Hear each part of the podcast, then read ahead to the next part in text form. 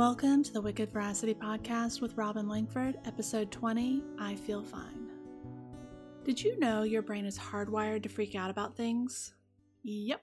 It'll obsess over the most random things and try to convince you that your life is in imminent danger.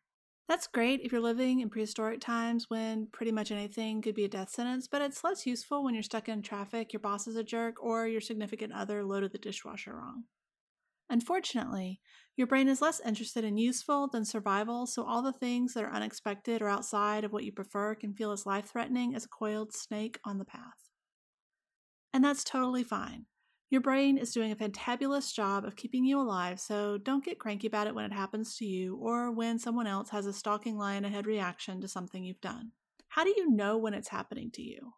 Wait, you mean you can't tell when your brain is overreacting and automatically self correct in real time, so you're always the calm, peaceful Jedi Master you'd prefer to be? It's okay, I get it. First, let's give it a name. My teacher called it catastrophizing, and I like that because a lot of the time it can feel like we're experiencing a catastrophe when it happens.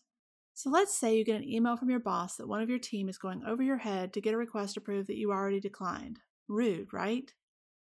But rude in that, how could they do such a thing? They clearly don't respect my authority and are trying to undermine me in front of my colleagues and supervisor, and maybe they want my job, and how in the actual catnip do they think I'll let them get away with getting me fired kind of way? Yeah, this is catastrophizing.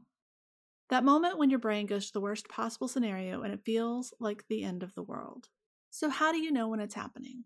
The first clue is you are having an extreme emotional response, whatever that looks like for you, caused only by circumstantial evidence.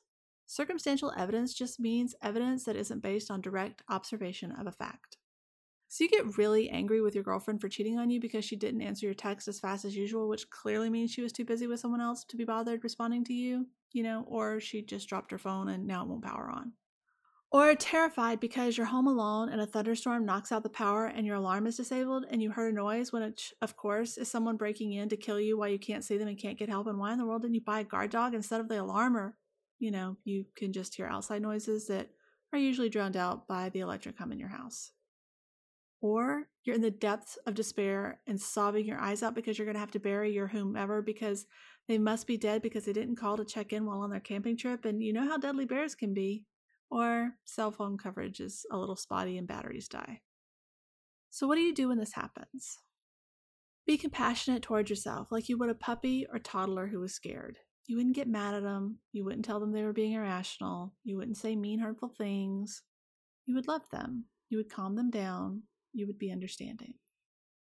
Just observe what's happening and thank your brain for trying to keep you safe and let it know that you understand that's one possibility, but until you have proof, you'll imagine a different one. Because that's all your brain is doing at this point, imagining the worst case scenario. The cool thing about brains is you're totally free to imagine the best case scenario too. In fact, I highly recommend it. What? That's not realistic. That's okay. Neither is catastrophizing, but my way is infinitely more enjoyable. Music time. So, when this happens to me or my children, who super hate this, but it amuses me because I'm kind of a troll from time to time, I start singing the song that inspired today's episode. It's The End of the World as We Know It by REM. From the chorus. It's the end of the world as we know it, and I feel fine.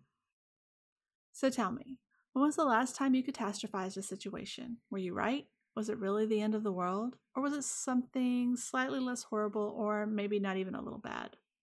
How would your experience of that moment, day, event have been different if you'd chosen to imagine something other than the worst possible outcome? Spend time with these questions and see what comes up. If you're feeling frisky, hit me up on Instagram where I'm wicked.veracity and share your answers with me. Until next time, my wish for you is a peaceful place inside yourself in the midst of a catastrophe, whether real or imagined.